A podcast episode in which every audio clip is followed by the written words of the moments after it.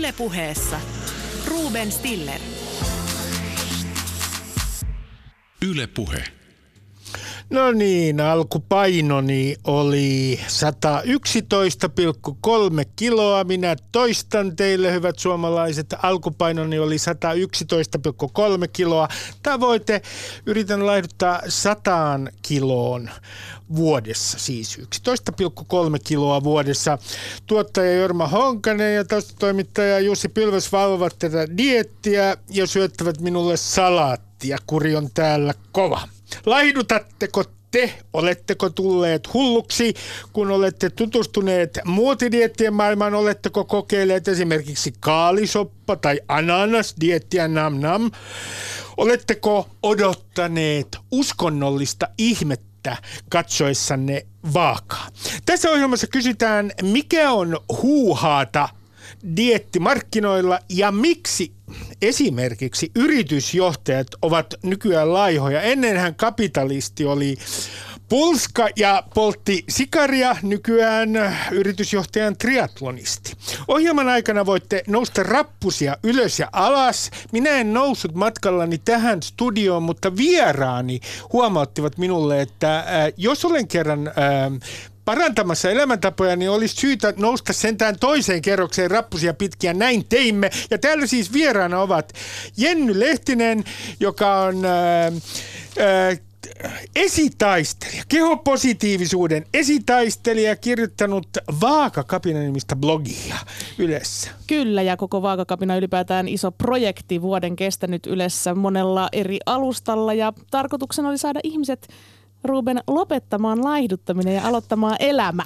Koska aika usein ne saattaa olla ristiriidassa keskenään ja se saattaa olla... Minä en, kuule, minä en kuule nyt, tota nyt, nyt tässä dietillä, koska äh, Honkanen, Honkasen äh, salaattidietti on aiheuttanut sen, että minä en kuullut tuota äskeistä kommenttia. Äh, tervetuloa ohjelmaan. Kiitos. Ja sitten täällä on äh, Mikael Fogelholm, joka on muuten aikoinaan juossut maratonin 80-luvulla aikaan 2.24.30 tietääkseni ja on on ravitsemustieteen professori Helsingin yliopistossa. Tervetuloa. Kiitos. Aloitetaan näistä dieteistä. Mä otan nyt tässä muutamia menneitä ja kenties nykyisiäkin muotidiettejä. Kaalikeittodietti. Pitääkö sanoa HEP, jos on kokeilu? Äh, joo. Okei, okay, no niin. HEP. HEP, oh, okei. Okay. Greippi- ja paastodietti, jota on käytetty sitäkin olet kokeillut. Tämä on no. loistavaa. Sitten on äh, muun muassa ananasdietti. Hep. Sitäkin. No. Ja tämän lisäksi nä- Mikko Kivisen näkkileipädietti. Sitä en ole kokeillut. Sitä sä et ole kokeillut. Sitten täällä on Joan-niminen dietti. Hep.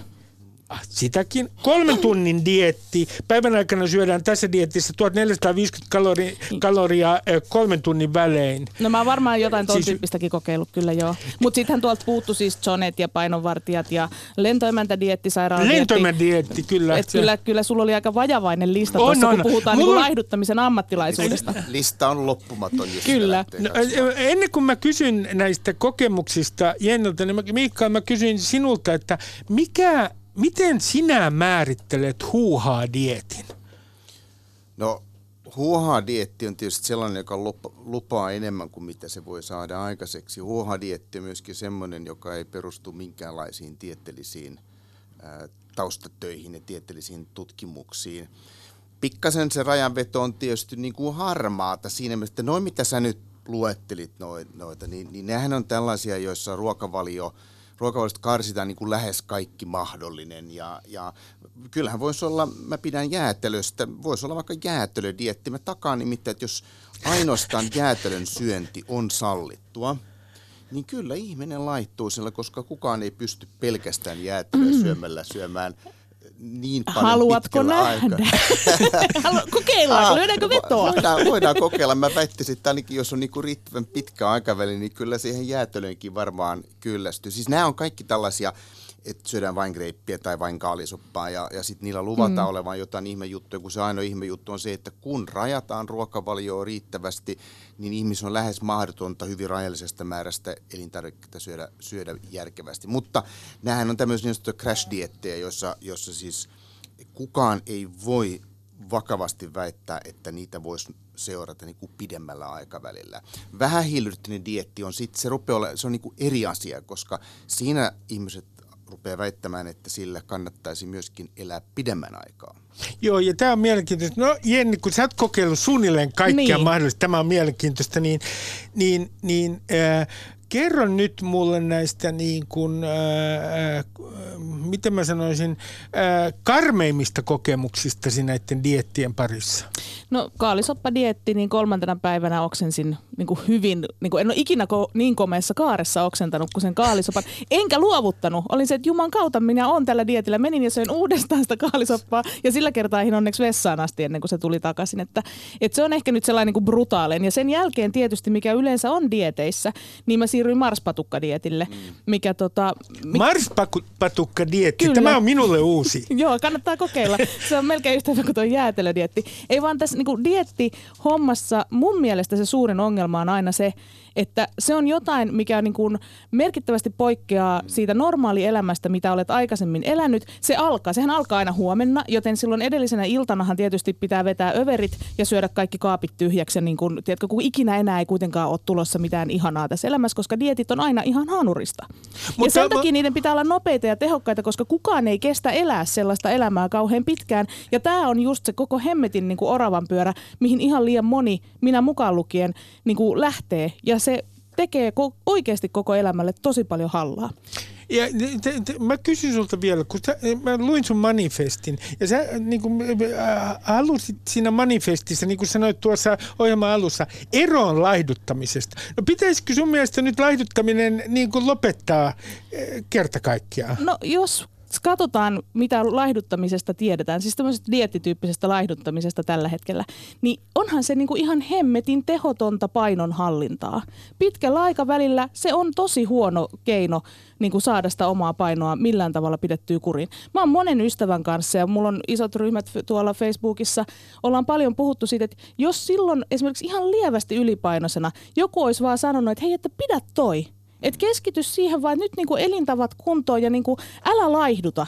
Niin todennäköisesti en missään nimessä olisi näin ylipainoinen kuin tällä hetkellä, koska se on nimenomaan ollut se diettikierre, mikä on johtanut siihen jojo-ilmiön, minkä jokainen niin kuin lihavuutta tutkiva ihminen tietää. Mitä, mitä eh, Miikka, sinä sanot tästä, tästä niin kuin ikään kuin tästä motivaatiopuolesta, että, että mikä nyt sinun mielestäsi on niin kuin kestävä ratkaisu ja mikä ei ole kestävä ratkaisu? Mä haluan aluksi tarttua vielä, Joo, ole vielä, hyvä. Vielä tohon, että jos katsotaan siis lihavuuden käypä hoitosuositus on, on ensimmäinen valmistui varmaan joskus tuossa, siitä on lähes 20 vuotta, kun se valmistui. Ja kyllä toi ajatus oli siellä, mitä suurimmassa määrin sanottiin hyvin selkeästi, että laiduttamiseen kannattaa ryhtyä ainoastaan silloin, jos ollaan niin kuin ihan selkeästi lihava ja varsinkin jos sit siihen liittyy jotain sellaisia niin kuin riskitekijöitä, joita voidaan sillä vähentää ja silloinkin se pitää pitää huolta niin kuin siitä, että se laiduttaminen on niin kuin malti, hyvin maltillista ja että se pääpaino on sillä saavutetulla painohallinnalla. Ja jos on niin kuin pari, kolme, muutama kilo ylipaino, niin ei missään tapauksessa suositella laiduttamista, vaan just miten sä sanoit, että se paino pitäisi ylläpitää. Painon nousua ehkä kannattaisi tuommoisessa tilanteessa, että jos se niin vähitellen, no, jos se nousee, niin, niin se on merkki jostain. Ja se on merkki siitä, mitä sä oot puhunut, että se on merkki elämän, siitä, että ehkä tap, pitäisi elämäntapoja jo, jollain tavalla muuttaa. Ja silloin se pääpaino pitäisi olla siinä elintavoissa ja ne motiivit pitäisi olla niissä elintapojen muuttamisessa ja jaksamisessa ja pystymisessä. Jos ihminen ottaa painon motiiviksi, se on ainoa motiivi, se on siis ulkoinen motiivi, ei ole sisäistä motivaatiota, vaan se on ulkoinen motiivi kaiken lisäksi. Sitten kun se painonlasku loppuu, nimittäin ne aina loppuu ennemmin tai myöhemmin – noilla crash dietillä se loppuu ennemmin ja toisella dietillä myöhemmin, mutta se aina loppuu. Jos se on ainoa motiivitekijä, niin mikä pitää sitä ihmistä enää? Sitten sit yleensä vaihtoehto on se, että syödään ihan mitä sattuu. Mennään sille Mars-dietille. Miten, miten Jenni, mä otan heti tähän alkuun sen, että kun näitä nyt lanseerataan mediassa näitä ihmediettejä jatkuvasti, Ja, ja sinne muuten ei näytä olevan kauhean paljon vastuuta medialla. Ne ei useinkaan niitä paljon tieteellisyyteen kiinnitetä mitään huomiota. Ja huoma, muistuttaisin muun muassa siitä huumasta, jonka karppaus, siis vähähiilihydraattinen dietti aikoinaan Suomessa herätti. Niin mitä sun mielestä nyt media tekee nimenomaan väärin? No se on sitä, mitä tuossa aikaisemminkin sanoit, että haetaan klikkiotsikoita, haetaan, niin kuin, haetaan niin kuin, ihmisten terveyden kustannuksella haetaan sitä tavallaan sitä omaa suosiota siihen omaan juttuun. Semmoiset jutut, mitkä niin kuin oikeasti perustuu siihen, että niissä ajattaisiin ihmisten hyvää, niin ne on niin tylsiä kun ne on, perustuu niin perusjuttuihin. Tai sitten ne on niin monialaisia, että semmoisia ei pysty niinku kirjoittamaan. Esimerkiksi tuossa äsken, kun Mikael sanoi tästä, että, että pitäisi alkaa laihduttaa vain, jos on niinku tosi paljon ylipainoa. No mullahan esimerkiksi on. Joten jos mä menen lääkäriin, niin olisiko lääkärin hyvä sanoa mulle, että mun kannattaisi laihduttaa? Uh, minusta voisi olla kyllä. To, toki mä lähtisin siitä liikkeelle aluksi, että se ensimmäinen juttu on elintapojen muuttaminen. Mm. Uh, ja mut, ja, mut, ja tota, sen jälkeen, kun sä pystyt niitä tekemään, sit vois, voidaan seurata riskitekijöitä ja katsotaan, miten ne muuttuu. Ja voi olla, että ne muuttuu ihan hyvin jo sille. Mutta tämä on esimerkiksi sellainen asia, mikä mun mielestä meidän keskustelusta puuttuu niin kuin merkittävällä tavalla kokonaan. Mitä mä itse näen siellä mun niin kuin 30 000 ihmisen kehopositiivisuuskeskusteluryhmässä – että unohdetaan se psyykkinen puoli. Esimerkiksi tässä tilanteessa mun mielestä aina pitäisi kysyä, jos lihava ihminen menee lääkäriin, kysyä, että mikä sun historia on. Mm. Ja esimerkiksi mulla on syömishäiriöhistoria 12-vuotiaasta mm. asti. Jos mulle sanoo, että ala laihduttamaan, niin mun syömishäiriö räpsähtää päälle niin kuin naps. Se tulee sieltä ihan varmasti, se tulee aina, se on tullut tähän mennessä aina. Ja vielä ei ole ollut sellaista, niin kuin, löytynyt sellaista apua, mikä olisi saanut mun mielen niin terveelle pohjalle, että mun olisi turvallista alkaa niin kuin laihduttamaan enää. Et 25 vuotta mä tein sitä niin kuin mieleltäni sairaana ja tämä on se lopputulos. Niin tämä on esimerkiksi semmoinen, niin kuin, mikä puuttuu täysin noista vaikka, niin kuin, jos puhutaan median uutisista, puuttuu kokonaan se, että hei, että onko sulla minkäänlaisia valmiuksia tässä kohtaa painonhallinta? Onko sulla taustalla traumaa? Onko sulla syömishäiriötä? Onko sun elämäntilanne ylipäätään niin niin kuin hankala, että se ei yksinkertaisesti voi olla se päällimmäinen asia, mutta silti sitä aina tarjotaan niin kuin päällimmäiseksi ratkaisuksi. Kyllä sun terveys paranee, kun sä vaan laihdutat. No kun, mun terveys ei parane. Jen, jen kysyn teiltä molemmilta. Mun metodi tähän mun tavoitteeseen, joka on siis 100 kiloa vuodesta ja lähtöpaino todella oli 111,3 kiloa ja syyt ovat terveydelliset sydän- ja verisuonitautiin diagnostisoitu. Että se on niin kuin ikään kuin pakko pulla, jos näin voidaan sanoa minun tapauksessani, niin mulla on tämmöinen hyvin yksinkertainen systeemi. Ensimmäisenä ää, mä, mä vaan syön terveellisemmin. Mä en katso neuroottisesti mitään vaakaa. Ja sitten mä katson, ää, mitä tälle painolle tapahtuu, kun samaan aikaan lisään ää, liikuntaa ja lupa muuten Mikaelille ja Jennylle tästä lähtien nousta nuo portaat. Ja sua muuten vahditaan, kyllä. Minua vahditaan ja Jorma Honkanen vahti, että minä syön tarpeeksi salattia. Toisin sanoen mun peruskaava on se, että mä yritän syödä terveellisesti enkä neuroottisesti seurata sen mm. painon alenemista. Mitä Mikael sanot täm, tällaisesta projektista? No sehän kuulostaa ihan siltä, miltä se pitäisi kuulostaa, niin ihan hyvältä. Siis noihan, noihan se pitäisi lähteä, se on ollut sun oma ajatuksista, en tiedä oliko se oma ajatus. O, mutta, oli. No niin, hyvä. Sitten se kuulostaa niin kuin vielä, pare, vielä paremmalta ja, ja nimenomaan, jos sä lähdet tarkkelemaan sun elintapoja – eikä painoa ensisijaisesti, niin toi kuulostaa tosi hyvältä. Ihminen, joka tarkkailee vain painoaan ja vaikka jos se lähtee tekemään sitä varten, että haluaa ehkäistä sydänverisuonisairauksia, niin, niin kyllä se tilanne on se, että, että ne sydän- ja verisuonisairaudet eivät ehkäisty sillä, että sä laihdutat kolme kuukauden aikana jotain ja palaat sitten seuraavan kuukauden aikana takaisin siihen vanhaan, vaan, vaan ne on sillä, voit laihduttaa paljon paljon vähemmänkin kuin, tai jopa ei mitään – kun vaan muutat niin kuin riittävästi elintapoja. Meinasin just tähän samaan tulla kanssa sanomaan, että kun se on mun mielestä – omaan silmään osuu se, että me liian paljon, just vielä jos puhutaan mediasta, niin me puhutaan nimenomaan siitä painon pudottamisesta ja laihduttamisesta ja unohdetaan se, että painoahan voi pudottaa myös ihan hillittömän epäterveellisesti. Mm. Että sen voi tehdä myös niinku todella omaa elimistöä rasittain ja sille niinku pahaa mikä, mikä, me, sä, kerro mulle esimerkki, kun se tunnet tämän alan todella hyvin. Tunnen. Ihan omakohtaisesti, niin, niin äh, mikä on sellainen ilmiö, jota on niinku ikään kuin markkinoitu sinulle, joka on niin kuin itse asiassa vaarallista? Siis kuinka usein olet törmännyt vaarallisiin ilmiöihin?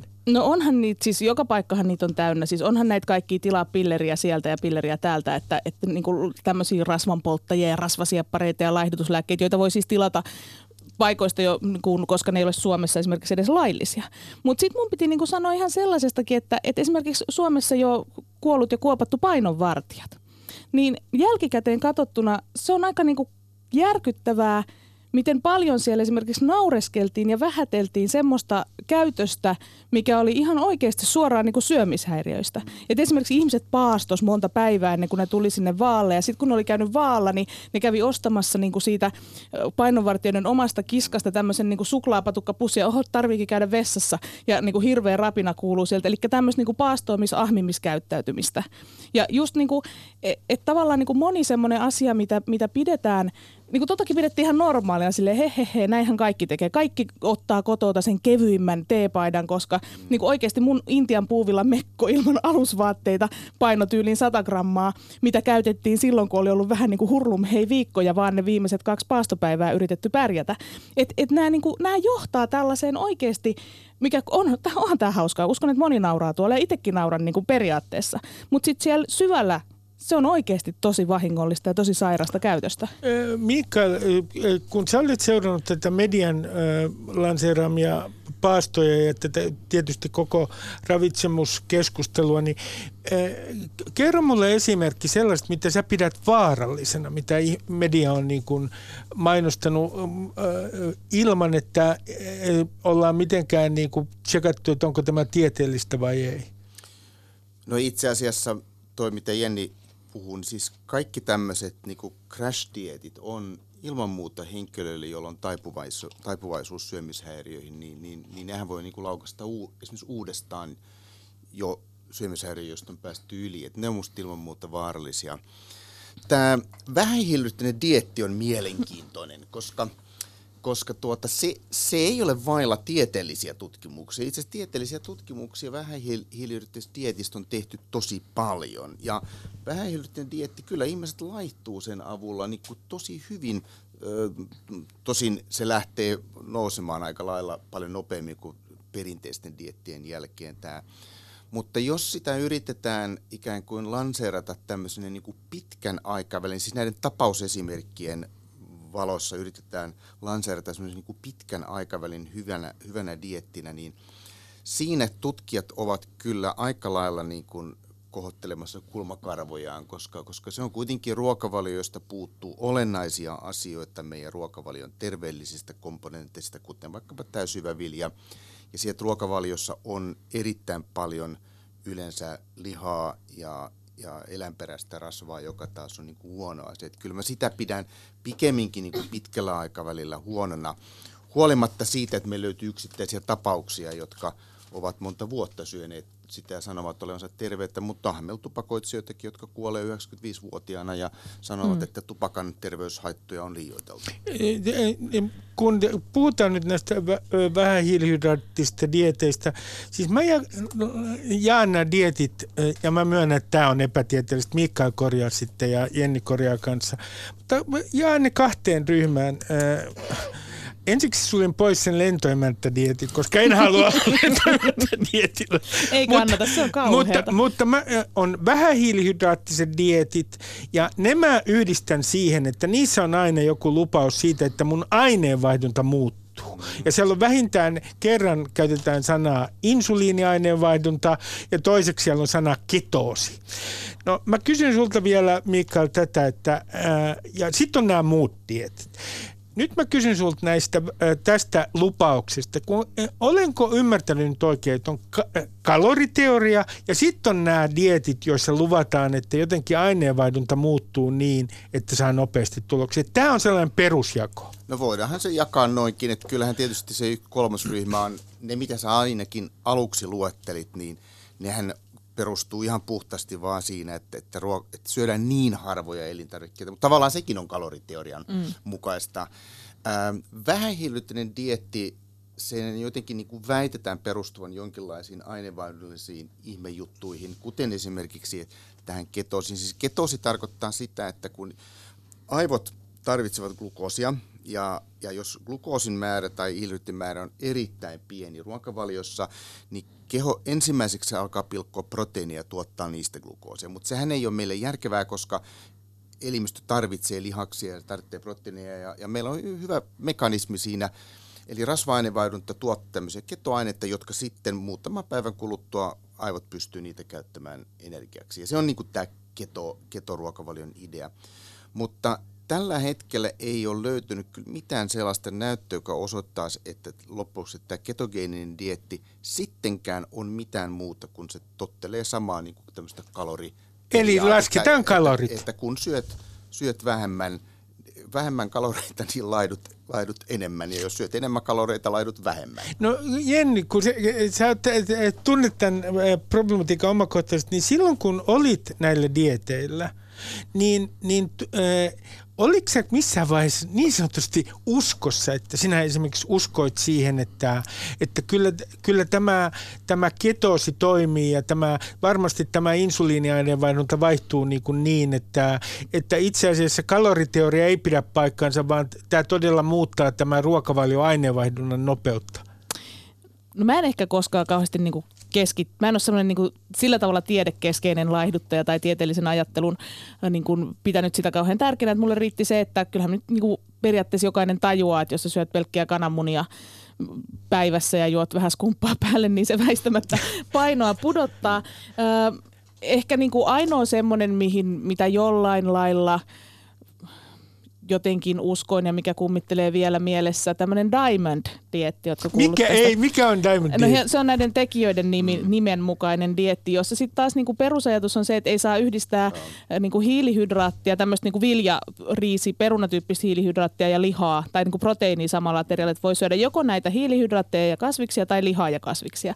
Ja tämä oli kauhean tehokas dietti silloin, johtuen ehkä siitä, että... että aika kauan oli, sitten oli se Niin, dietti, joo. Joo, siitä on... Siitä on Elämäsi viis... kuntoon niiden kirjojen. Kyllä, juuri näin. Just vein kirpputorille muuten kyllä, nämä kyllä, kirjat, joo, samoin joo. kuin South Beach Dietit ja kaikki Raksun rempat siinä mukana.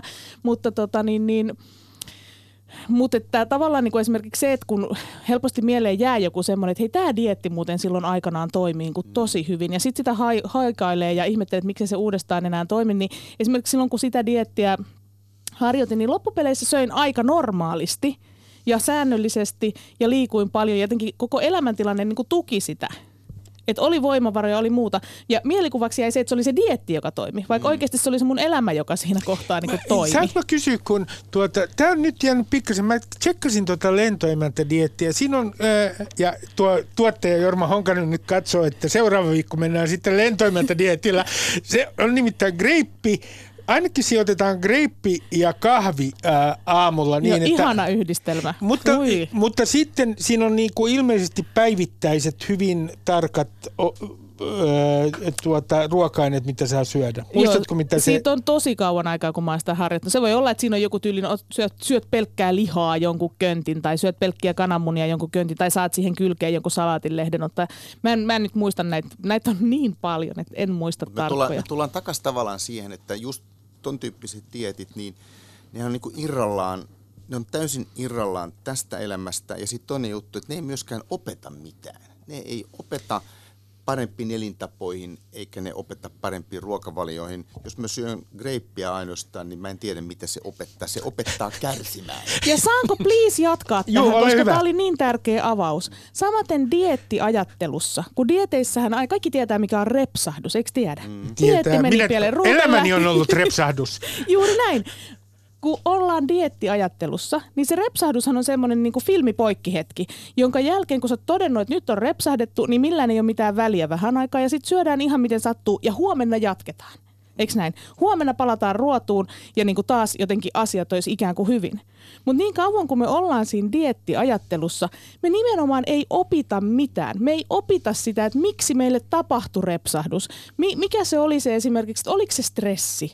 Oliko se, syötiinkö me tunteisiin? Oliko liian nälkä? Niin kuin, että ajetaanko me itsemme sellaiseen tilanteeseen, että jossain kohtaa nälkä kasvaa liian suureksi ja lopulta joka tapauksessa sitten niin ottaa sen energian jostain.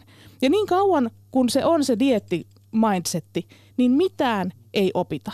Meillä on siis asiallisia, hyvin asiallisikin ää, mitään tehnyt, jos mä soitan laihdutusohjauksia, niin se kuulostaa nyt huonolta, mutta painonhallintaohjauksia, käytetään tätä termiä, jossa esimerkiksi repsahdukset, jossa itse asiassa niin repsahdusten hallinta on yksi hyvin keskeinen asia, että, että sen sijaan, että, että sanottaisiin vaan, että nyt että nyt otat vaan tiukemman otteen itsestäsi. Mm, niin niskasta kiinni niin, ja jatkat vaan. vaan. Ruvetaan niin katsoa, että okei, missä tilanteessa näitä repsahduksia sattuu, mistä se johtuu, onko, onko se mun stressijuttu, niin onko se joku ulkopuolinen ärsyke, joka sen tekee.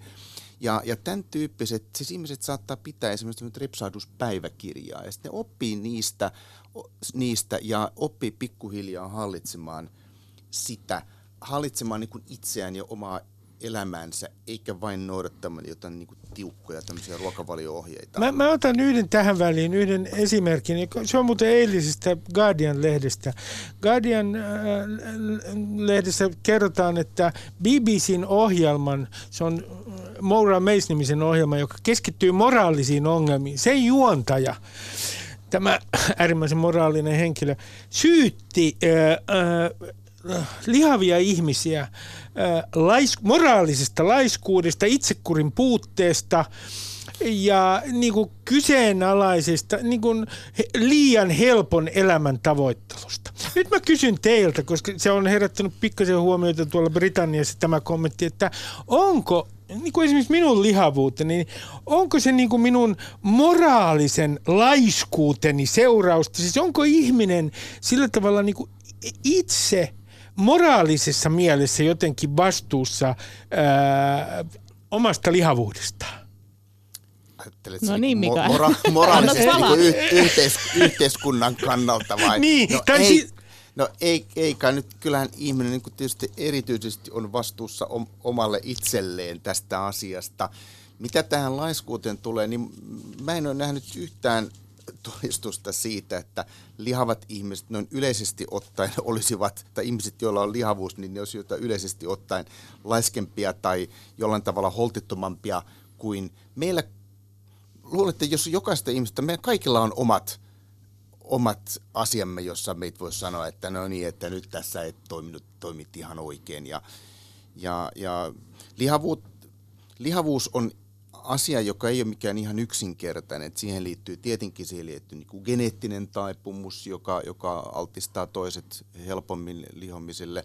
Mutta sitten siihen liittyy erityisesti se, että me vaan eletään tällä hetkellä semmoisessa ympäristössä, että, että jos siihen niin kuin yhdistyy tavallaan semmoinen geneettinen taipumus ja, ja, ja työ ehkä, joka ei kuluta kauhean paljon ja, ja sitä, että me koko ajan ollaan ympäröity ruoalla, niin onhan, onhan se huomattavasti helpompaa tällä hetkellä lihoa. Ihmiset ei ole mitään osoitukset, että ihmiset on niin tyhmempiä kuin mitä 60-luvulla ja siitä huolimatta Suomessa on paljon enemmän, ja maailmassa on paljon enemmän lihavia ihmisiä kuin 60-luvulla. Jos mennään, se ei joudu tyhmyyteen. Se, e, jos men, Kiitos. Jos mennään Suomeen, jos mennään Suomeen niin Suomessa kai niin kuin ylipaino, noin 2,5 miljoonaa ihmistä on ylipainoisia. Ja sitten jos katsotaan tilastollisesti, niin ylipainoisuus ja lihavuus on Suomessa yleisempää kuin Pohjoismaissa. Ää, no riippuu, riippuu, riippuu vähän mitä tilastoja katsoo, että, että en pidä sitä eroa kauhean merkittävänä, koska, koska tämmöistä niin maan lihavuutta on täsmällisesti vähän vaikeaa arvioida. Jos otat vähän eri ikäisiä, niin saat vähän eri lukemia ja niin Mä, mutta sitten mä luin tällaisia, korjatkaa, jos olen väärässä, että pääkaupunkiseudulla asuvat, niin täällä on vähemmän ylipainoa kuin muualla Suomessa. Jotenkin, joten stadilaiset nyt voivat tietenkin olla tästä ylpeitä tai sitten eivät ole. Mut, voi, mutta se siis onko alueellisia eroja? Sen jälkeen, kun huomioidaan ihmisten koulutustaso, niin alueelliset erot periaatteessa häipyvät. Eli koulutustaso tarkoittaa sitä, että jos koulutustaso on korkea, niin ylipainoa on vähemmän tässä niin, ryhmässä. Äh, sä aloitit niillä patruunoilla ja muilla. Ja, ja, ja, ja, ja siis maailmahan on sillä tavalla aika mielenkiintoinen Suomi on osoittanut sen ja nyt tällä hetkellä kehittyvät maat näyttää sen ihan samalla tavalla, että kun maan kehitysaste ei ole vielä kovin korkea, niin kuin Suomikin aikoinaan agrariyhteiskunta, sellaisissa yhteiskunnissa lihavuuden saavuttaminen on haasteellista. Ja silloin sen saavuttavat kaikkein parhaiten ne ihmiset, jotka tulee toimeen kaikkein parhaiten. Ja silloin heitä kadehditaan ja siitä tulee tämmöinen niin statussymboli. Sen jälkeen, kun maa kehittyy hyvin paljon, siitä tuleekin täysin erilainen tilanne. Sen jälkeen normaalipainon saavuttaminen rupeaa olemaan useissa tapauksissa saavutus. Ja silloin siitä tulee semmoinen niin ihanne, että se muuttuu. Ja tämä ei ole vaan, niin kuin, tämä on tapahtunut Suomessa ja tämä nähdään tällä hetkellä globaalisti, että, että Maailmanpankin luokittelun mukaan alimmassa neljänneksessä, tai alin, alin luokka, siis tämmöinen niin low income countries, vä, vähät maat, joissa on kaikkein pieni tulo, niin siellä on selkeästi parhaiten koulutetut, parhaiten ovat, ovat lihavimpia. Sitten se muuttuu, ja jo tällä hetkellä siinä niin sanotussa uh, high middle countries, joka, jota edustaa tämmöiset kuin vaikkapa Kiina ja Brasilia ja, ja tämän tyyppiset, jotka ei ole vielä ylemmän, ylimmän tuloluokan maita, niin kyllä siellä jo on ihan sama lihavuuden sosiaalijako. Tämä selittää kaupunki, näitä te, te, Mielenkiintoista, Mikka. Jenny, tota, miten, miten sinä tota, suhtaudut näihin, näihin tilastoihin? Siis onko se koskaan tsekannut näitä tilastoja, että missä on, missä on Suomessa laihintaporukka ja missä on? Mä, sanotaan, että se ei ole ehkä mun sellaista niin kuin ydinkorea. Mun ehkä se niin kuin ydinjuttu on just tämä, mikä niin kuin jotenkin joka puolelta tulee, että lihava on sitä ja lihava on tätä ja se on moraalisesti laiska ja se on tyhmä ja se on kouluttamaton. Tämä on ja... siis se stereotypia, lihavuuden stereotypia. Kyllä, tämä on lihavuuden stereotypia ja se ongelmahan on niinku se tavallaan sit lihavien ihmisten suhteen, että et kun tavallaan niinku, lihavuus ei voi olla sillä tavalla yksityisasia, että sä et voi sitä piilottaa millään paitsi olemalla anonyymisti netissä ja sulkeutumalla kotiin ja kukaan ei tiedä minkä kokoinen saat. Ja kun me puhutaan niin kuin lihavuudesta, me tuodaan aina esiin vaan negatiivisia asioita, me tuodaan vaan tämmöisiä niin kuin leimaavia stereotypioita, niin se väistämättä vaikuttaa siihen, että mikä on lihavien niin kuin sosiaalinen asema, miten suhtaudutaan ja niin kuin me kuitenkin tiedetään myös vaikka yhteiskunnasta, että yksinäisyys ja mielenterveysongelmat on se kaikista suurin ongelma meidän yhteiskunnassa. Mutta silti me koko ajan keskitytään vaan siihen lihavuuteen ja samalla niin kuin aiheutetaan lisää noita edellä mainittuja ongelmia. Ja se niin kuin on myös ihan hirveetä, että ihmiset niin kuin typistetään siksi lihavuudeksi – Mm. Että kun sä olet lihava ihminen, niin tavallaan sussa ei ikään kuin olisi muita asioita, vaikka jokainen ihminen on ennen kaikkea ihan jotain muuta kuin se, että millainen mun keho nyt sattuu olemaan. Eli nyt sitten ole joku Miss Maailma, jolloin se keho voi olla niin kuin aika olennaisessa asemassa. Tässä, tässä on muuten mielenkiintoinen asia, liittyy tieteeseen. Tässä on olemassa nyt tällä hetkellä jo useita tieteellisiä lehtiä, joissa, joissa julkaistaan lihavuuteen liittyviä artikkeleita, jossa ei saa käyttää termiä obese individual, siis lihava yksilö, vaan siinä pitää käyttää termiä individual with obesity. Mutta ja, ja sen ah. ajatus, sen ajatus, sen ajatus on, on siinä, että, että termi lihava ihminen, niin, niin se niin kuin määrää. Ja, ny, ja se, se toinen lähtökohta on se, että ihminen on ensisijaisesti jotain muuta ja hänellä nyt vaan sattuu olemaan liikaa painoa. Mutta tämä on mun mielestä vähän samanlaista, niin kuin, että tavallaan toivotaan, että toi auttaisi, mutta mä en usko, että toi auttaa yhtään mitään. Toi on vähän sama kuin, niin kuin vaikka kristillisissä piireissä, että en minä, minä en niin kuin, tuomitse homoa ihmistä, vaan minä tuomitsen vaan sen homouden. Mutta et sä sitä homoutta siitä ihmisestä saa pois. Samalla tavalla kuin, että en minä ole mikään niin kuin, lihava kuori, jonka sisällä hoikka ihminen huutaa päästäkseen esille. Tämmöisiä aina välillä, tiedätkö oikeasti tuolla. niin minä olen lihava ihminen ihminen ja mulla pitäisi olla, niin kuin, tämähän on niin kuin esimerkiksi nyt kehopositiivisuuden perusta.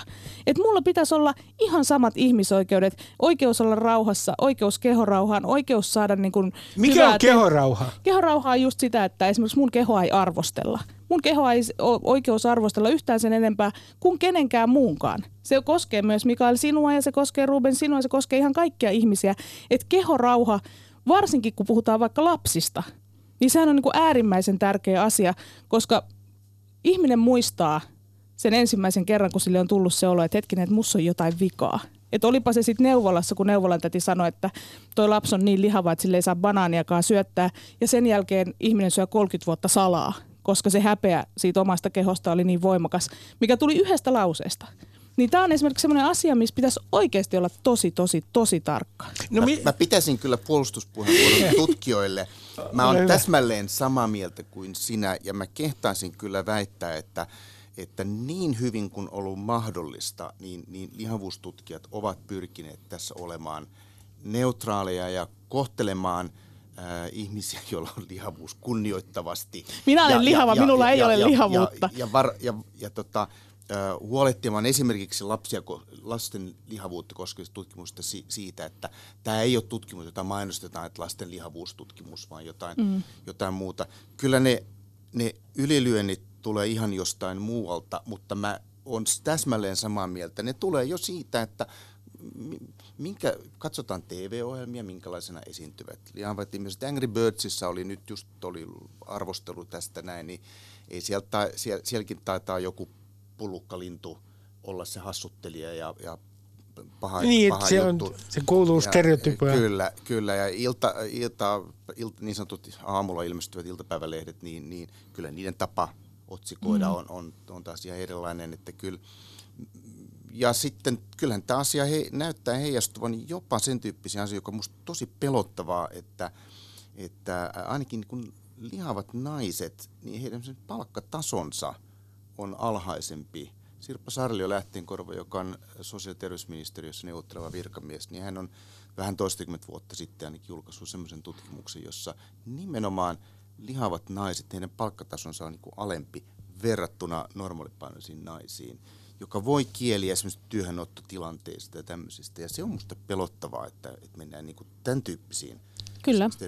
Täällä on tänään vieraana professori Mikael Fogelholm ja toimittaja Jenny Lehtinen ja me puhumme siis dieteistä ja diettien markkinoinnista, lihavuuden stereotypiasta ja muun muassa siitä, minkä takia nuo yritysjohtajat ovat nykyään niin laihoja. Mutta nyt mä kysyn Mikael sinulta ja tiedän, että tämä on aihe, joka on sinua varsin lähellä. Mä, mä kysyn ensiksi tämän viikon otsikosta, kun nykyään ei saa selvää, mikä on lehdissä, mikä on aidosti jotenkin äh, ikään kuin äh, totuudenmukainen tieteellinen äh, havainto ja mikä on sitten niin kuin jotain ihan muuta. Viime viikolla oli tällainen otsikko, että kananmunat ja, ja liha äh, ennaltaehkäisevät dementia, niiden mm. syöminen. Äh, äh, totta vai tarua? No, sen tutkimuksen perusteella, mikä tuossa on, niin ei, ei voi vastata tuohon kysymykseen. Siis en voi, voi sanoa, että tarua, mutta en voi myöskään sanoa, että on, että on totta. Se, se oli äh, Itä-Suomen yliopiston tekemä sinänsä hyvin kiinnostava tutkimus, jossa katsottiin tämmöisessä seuranta-asetelmassa, että, että ennustaako kolininimisen aineen runsas saanti, sitä tulee esimerkiksi kananmunasta, niin, niin mitä se ennustaako se myöhemmän iän dementian puhkiamista. Ja, ja näyttää ennustavan, mutta ei se kuitenkaan kerro niin syy-seuraussuhteista. Että et ei se, se ei niin kuin huh, tulos, se ei ole nyt kysymys vaan siitä, että miten me tulkitsemme sen tuloksen. Mä olen itse, jos ajatellaan tätä mediaa ja, ja median tapaa kertoa asioista, niin tämä on taas ehkä tyypillinen esimerkki, joka pikkasen ärsyttää, ja se on se, että nostetaan ruokavaliosta joku äärettömän pieni juttu. Tässä tapauksessa ei edes kananmunien Mustikka syönti. esimerkiksi. Niin, mutta tässä tapauksessa se ei ollut edes kananmunien syönti, vaan se oli kananmunissa oleva yksi aine. Että, että tämä on se, joka niinku ratkaisee tämän, tämän koko ruokavalion. Ja näiden tyyppisiä juttuja tulee. Mustikka nyt näyttäisi olevan hyvin tyypillinen ja se lopputulos on aina ollut se, että jos syöt 2-3 desilitraa mustikoita päivässä, Äh, haluaisinpa kysyä, että se, se varmaan on ihan kyllä 2-3 desi mustikka ihan hyvää, mutta kuinka moni syö sitä ja, ja eikö se kuitenkin mustikka on osa sitä ryhmää, jota kutsutaan vihanneksi, vihanneksiksi, hedelmiksi ja marjoiksi. Ja tavallaan meidän pitäisi ehkä enemmän puhua siitä ruokavalion kokonaisuudesta. Mutta se on tylsää ja, ja nämä tämmöiset tämmöiset niin yksittäiset aineet, niin, niin ne herättää sitä, että ihmiset haluaa mennä lukemaan. Mutta, mutta tässä on, Jenni, se varmasti äh, olet törmännyt tähän, koska huomaa itsessäni myös tämän, että minkä takia sitten nämä uutiset, minkä takia mä ostan, minkä takia kun mulle kerrotaan, että mustikka se ratkaisee kaikki ongelmat elämässäsi, niin, niin, niin minkä takia mä alan syödä niitä mustikoita, koska mä odotan tietyllä tavalla, sehän on, Sama kuin uskonnollisen ihmeen odottaminen. Noin vähän kärjistetysti, mutta en ole kovin kaukana tässä väitteessäni. Ja kuten kaikki Dostojevskia lukeneet tietävät, suuri diktaattorin kohdasta Karamatsovin veljeksistä, niin ihmisiä myös hallitaan tarjoamalla heille ihmeitä. Niin on, onko tuota, sinulle Jenni, niin tunnistatko sinä tämän, tämän ikään kuin ihmeen odottelu? Jo tunnistan, tunnistan. Ja mä itse asiassa ajattelin, että se on vähän niin kuin sellaista, että kun tavallaan siitä lihavuudesta on mullekin, sanoisin, että tehty, koska mun, mun, mulle mun oma lihavuus on aina ollut ympäristön ongelma, ei mun itseni ongelma mä oon aina pystynyt liikkumaan, tekemään asioita, mitä mä haluan ja niin kuin saavuttamaan elämässä sellaisia asioita, mitä mä haluan, mutta niin kuin sitten taas ympäristön palaute ja tavallaan ei edes se, että mulle suoraan olisi sanottu mitään, vaan se, että mitä vaikka media tarjoaa, että onko mun keho, niin voiko se olla seksikäs, voiko se olla urheilullinen. Näenkö mä itseni näköisiä ja kokoisia ihmisiä esimerkiksi urheilukuvastossa, tai näenkö mä niitä niin kuin jotenkin uskottavina niin kuin hahmoina muualla, niin se on, se on niin kuin ollut se enemmän se ongelma. Mutta pointti on siis se, että mä koen, että mä olen esimerkiksi niin kuin herkistynyt sille puheelle. Että kun mulle niin kuin tavallaan tarjotaan jotain tollasta, niin mulla on vähän niin kuin velvollisuuskin. Niin, mutta mulla on vähän niin kuin velvollisuuskin lihavana ihmisenä, että no nyt on toi noin, niin kyllähän mun nyt sekin pitää kokeilla, jotta mä oon se hyvä läski, joka niin kuin yrittää koko ajan laihduttaa, koska sehän on se, mitä tämä yhteiskunta kaikin tavoin haluaisi, että mä tekisin koko ajan. Et musta on vähän väärinkin sanoa, että mä olisin niin kuin se tavallaan tyhmä, joka tarttuu siihen niin kuin jotenkin omaa tyhmyyttäni, vaan enemmänkin se, että siellä on se, siellä on se mekanismi luotu, että niin kuin, tartu nyt hyvä ihminen, kahden sä nyt näet minkä näköinen saat ja kokonen saat, että tässä on sulle tarjolla apua, että otan nyt ihmeessä, kokeile nyt, ei se nyt niin pahasta voi olla kuitenkaan, vaikka lopulta ehkä moni asia onkin. Sitten tässä on, mä otan tuosta kiinni Mikael, sellainen ilmiö, ja nyt mä myönnän, että mä olen tässä puolueellinen. Nimittäin äh, kaikille kuuntelijoille tiedoksi inhoan äh, kaikkea niin sanottua hölynpöly vaihtoehtoista lääketiedettä. Inhoan niitä, jotka tuolla palstoilla saarnaavat uskonnollisesti esimerkiksi kolesterolilääkkeitä vastaan. Toisin sanoen olen, niin kuin tämä mun vastapuoleni sanoo, tiedeuskovainen. Mm-hmm. Sovitaan vaikka näin. Ja mä kysyn sulta yhdestä ilmiöstä, Mikael, jota kutsutaan false balanceiksi, se on niin sanottu väärä tasapuolisuus. Kerro, toisin sanoen, yksi esimerkki voisi olla tällainen, että meillä kutsutaan tänne studioon rokotusten puolustaja ja rokotusten vastustaja. Ja sitten se rokotusten vastustaja on niin sanottu kokemusasiantuntija. Ja sitten katsotaan, että nämä on niin kuin ihan yhtä päteviä puhumaan tästä asiasta.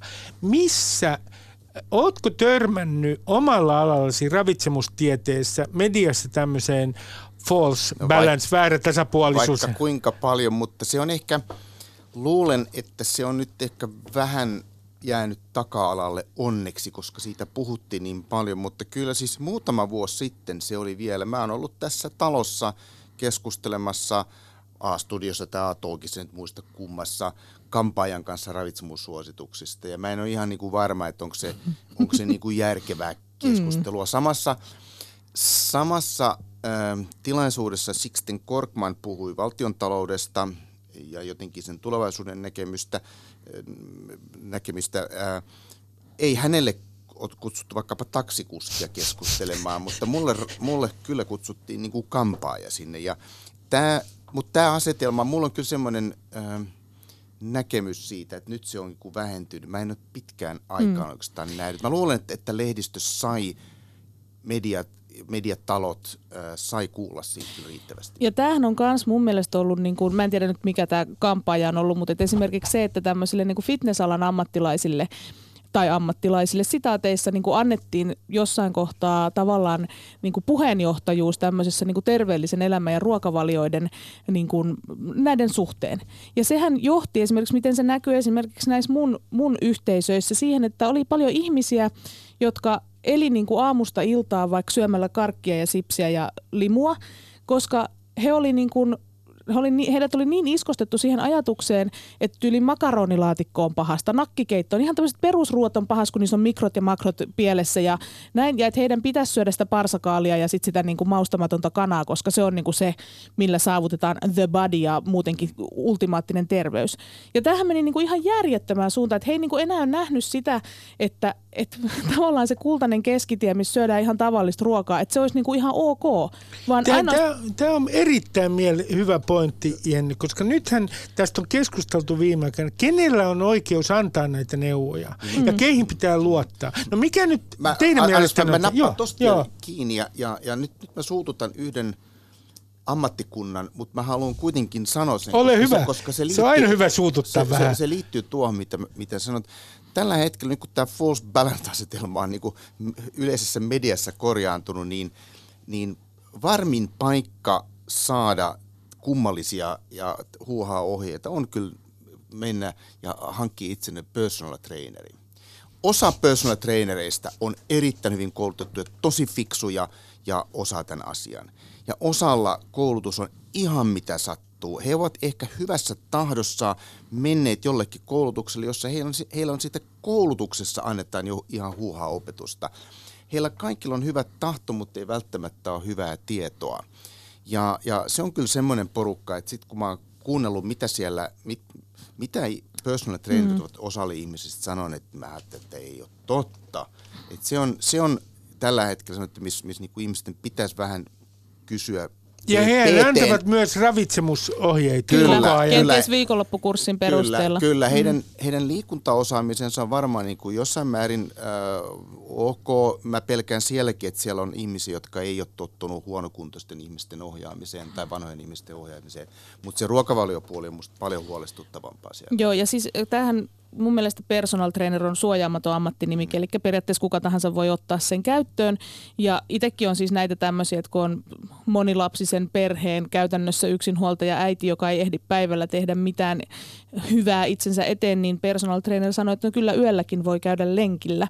Niin, niin kuin, se kuulostaa taas niin kuin ihan älyttömältä, mutta jos ihminen on ihan epätoivoinen, niin toi on vaan semmoinen asia, mikä sitten taas lisää sitä pahoinvointia ja sitä epätoivoa ja sitä niin kuin kaikkea kurjaa. No pitä, Olen pitäisikö- samaa mieltä tästä. Pitä, pitäisikö täällä Suomessa, jos me ajatellaan ihan äh, siis äh, koulutuksen saaneita ravitsemusterapeutteja, niin pitäisikö täällä Suomessa suojata jollain tavalla ja alkaa valvoa, että kaikki pääse niin kuin kaiken maailman tyypit, joilla ei ole mitään sen syvempää tietämystä, niin pääsevät esimerkiksi ravitsemustieteellisiä neuvoja antamaan ihmisille. Pitäisikö täällä olla niin kuin jollain tavalla suojattu tuota, suojattu tällainen ammattikunta niin, että, että tätä valvottaisiin tarkemmin.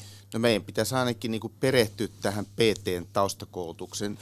Mä olen liikuntatieteellisen seuran puheenjohtajana, voin niin iloisena ja onnellisena ja ylpeänä sanoa, että meillä on itse asiassa menossa opetus- ja kulttuuriministeriön rahoittamana sellainen selvitys, me katsotaan, että minkälainen koulutus, niin kuin, minkälainen koulutuskirjo täällä personal trainerin taustalla on. Ja musta se on niin kuin ensimmäinen askel, joka, joka itse asiassa niin kuin oppii ymmärtämään sitä juttua. Ja musta on hienoa, jos meillä olisi personal trainereiden niin kuin se nimike olisi sellainen, että, että me tiedetään, mitä sen takana on. Just näin.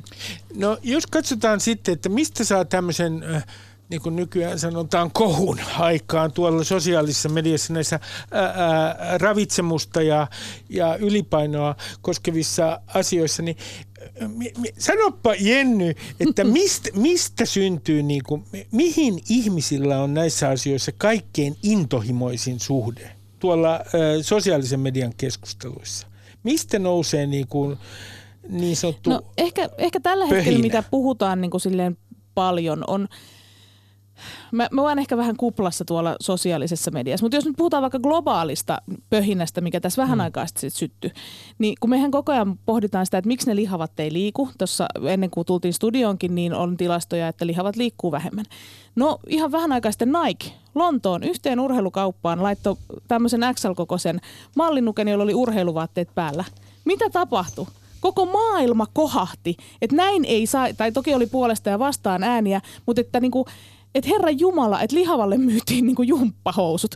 Että et miten nyt, nyt niinku, tiedätkö, lapset turmeltuu tästä, nyt kaikki alkaa luulla, että lihavuus olisi ok ja eihän ton kokoinen ihminen nyt voisi esimerkiksi liikkua, että korkeintaan se liikkuu rollaattorilla sydänleikkaukseen. Nä, tämmöistä puhetta tuli. Tämä oli ihan valtava kohu. Yksistä hemmetin urheiluhousuista sen kokoisella niin mallinukella, mitä on oikeasti Suomikin täynnä semmoisia naisia, jotka oikeasti liikkuu. Mun tanssitunneilla näkyy semmoisia, tuolla lenkkipoluilla näkyy semmoisia, koiraa ulkeiluttamassa näkyy jatkuvasti semmoisia, mutta silti meille on iskostettu se ajatus, että niin kuin ei näin ja toi ei saa liikkua ja ainakaan se ei saa liikkua niin kuin kivoissa urheilupöksyissä, että se saa liikkua niissä miehensä vanhoissa verkkareissa, kunnes se on niin kuin, tiedätkö, inhimillisen näköinen. Mielenkiintoista. Eh, Mikael, eh, mistä syntyy ravitsemustieteellisessä keskustelussa, kun olet Twitterissä, mm.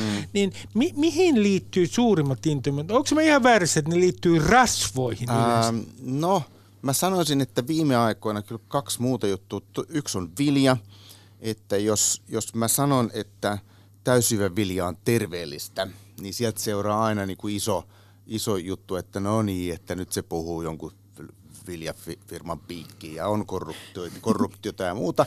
Ja jos mä mm. sanon, että, että tieteellinen näyttö tietenkin kertoo, että sokeria ei saa syödä liikaa, mutta kyllä sitä voi syödä kuitenkin jonkin verran. Mm. Niin siitäkin seuraa hirvittävä halo ja sanotaan, että no niin, että nytten Fogelholmin palkan onkin maksanut virvotusjuomateollisuus.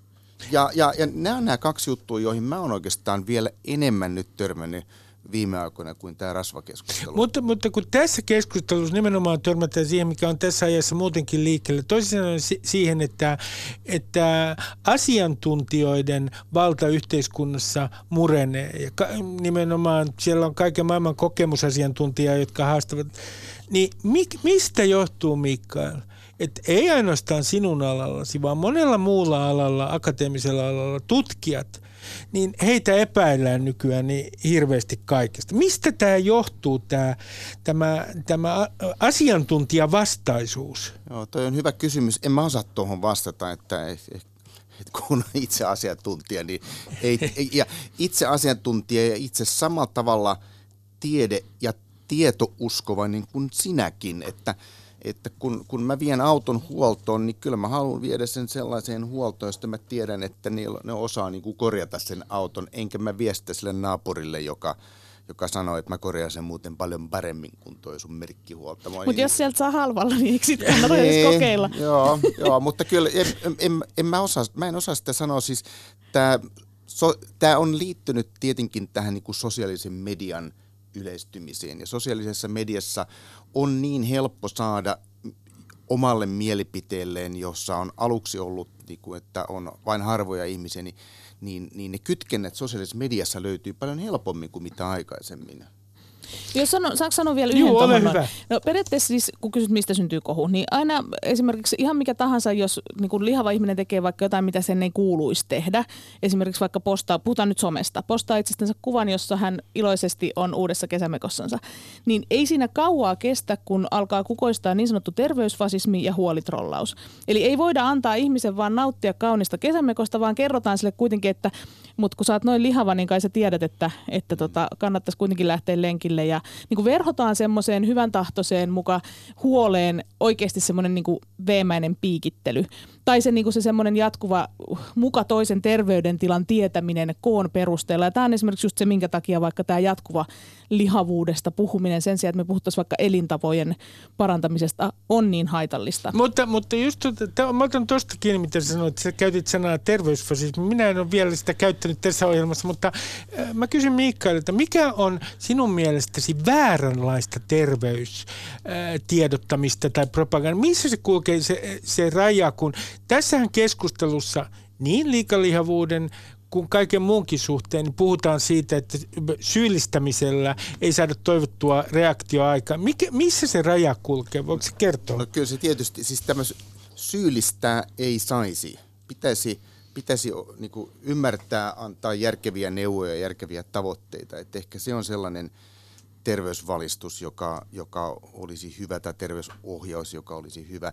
Kyllähän nämä on niin kuin vaikeita, vielä vähän niin kuin hetki liittyy, Joo, tohon, liittyy tohon, ja terveysfasismiin. Ja toimittaja sanoi, että mä olin kerran, äh, sitten muutamia vuosia, tai montakin vuotta, mä Anna-Stina Nykäsen kanssa jossain tilaisuudessa, niin kuin se on nyt lehteä varten, me arvioitiin semmoisen niin alaston kuvia – hyvin laihoista, hyvin lihaviin sekä miehiin että naisiin. Ja, ja sitten yleisö oli saanut antaa kommentti, mikä on niin kivointa ja, tai mikä on, mitkä on hienoimman näköisiä. Me tultiin sen tuloksen, että, että James, Bond, James Bondin ja James Bondin naisen näköiset vartalot oli kaikkien, kaikkien niin kuin miellyttävimmät ihmisten mielestä. Ja sitten kun mä sanoin, että se on nämä ovat useimmille mahdottomia saavuttaa.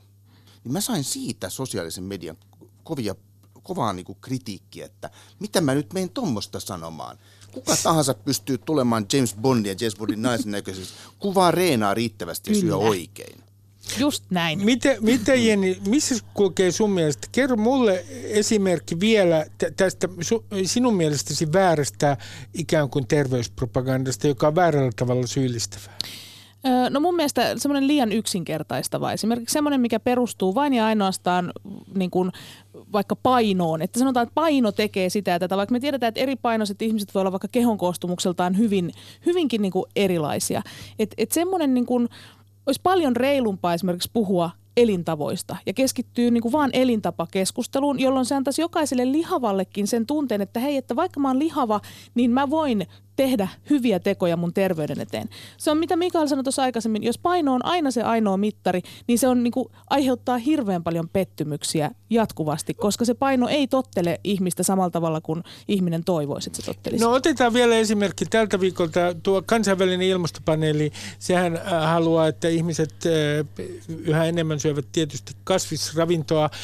Äh, niin pitäisikö meidän nyt ilmastonmuutosta ajatellen niin sanoa ihmisille, että teidän on kerta kaikkiaan siir- siirryttävä kasvisravinto, vaan pitäisikö meidän sanoa heille, että lisätkää kasvisten määrää ja vähentäkää lihansyöntiä. Siis et, kumpi on nyt... Kumpi no on... jälkimmäinen on tietenkin niin kuin parempi neuvo, että, mm. koska se antaa, se niin kuin kertoo vähän mihin suuntaan pitäisi mennä. Sitten tietysti liittyy tähän, tähän tota energiatasapainon juttuun mahdollisimman monta automatkaa pitäisi alkaa korvata muilla tavoilla, pyöräilemällä, kävelemällä, siirtymällä joukkoliikennevälineisiin. Ja sitten jos puhutaan vaikka ihan painostakin, niin yleensä niin kuin hyvän lisääminen ja elintapojen muutoksesta, niin hyvän lisääminen toimii paremmin kuin huonon poistaminen. Tuossakin riittäisi, että hei ihmiset, syökää lisää kasviksia, niin todennäköisesti sieltä jostain päästä alkaa tippua esimerkiksi sitä ylimääräistä lihansyöntiä pois. Todennäköisesti. No. Tai, tai ainakin pitäisi sitten, jos sanotaan, mä en usko, että ihan noin, mutta jos sanotaan, että pitäisi syödä lisää kalaa, mm. niin, niin kala ja liha ovat niin, niin ne, ku, ne, ne niin kuin kumoo toisinsa ja, ja silloin, silloin me voidaan vähentää lihan käyttöä sillä, että me saadaan ihmiset syömään enemmän kalaa.